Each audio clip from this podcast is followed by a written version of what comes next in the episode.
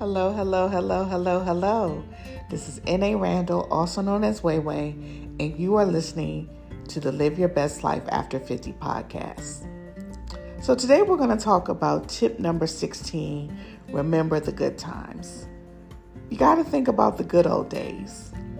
According to How Nostalgia Can Be Good for Your Health and Well Being by Stacey Colino on the website health.usnews.com, strolling down a pleasant memory lane can improve your mood and stimulate inspiration and motivation, research has found.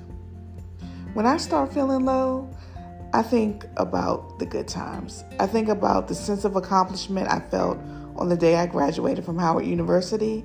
I think about the beauty I experienced in Puerto Rico. I think about the time I unexpectedly wound up at Marlon Wayans' house. Yes, I did, in the Hollywood Hills. I think about the first time I laid eyes on the love of my life. Any event that has ever brought me joy is worth recalling. I immediately start to feel better. It's a simple exercise that can make such a difference. And then I have a quote from Big Boi from Outkast. He says, Life moves so fast. You got to document the good times, man.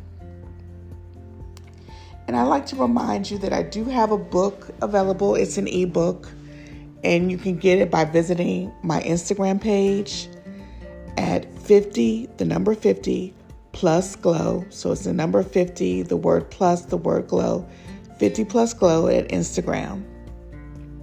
And you can get a copy of my book there. It's called How to Get That 50 Plus Glow 50 Ways to Live Your Best Life After 50.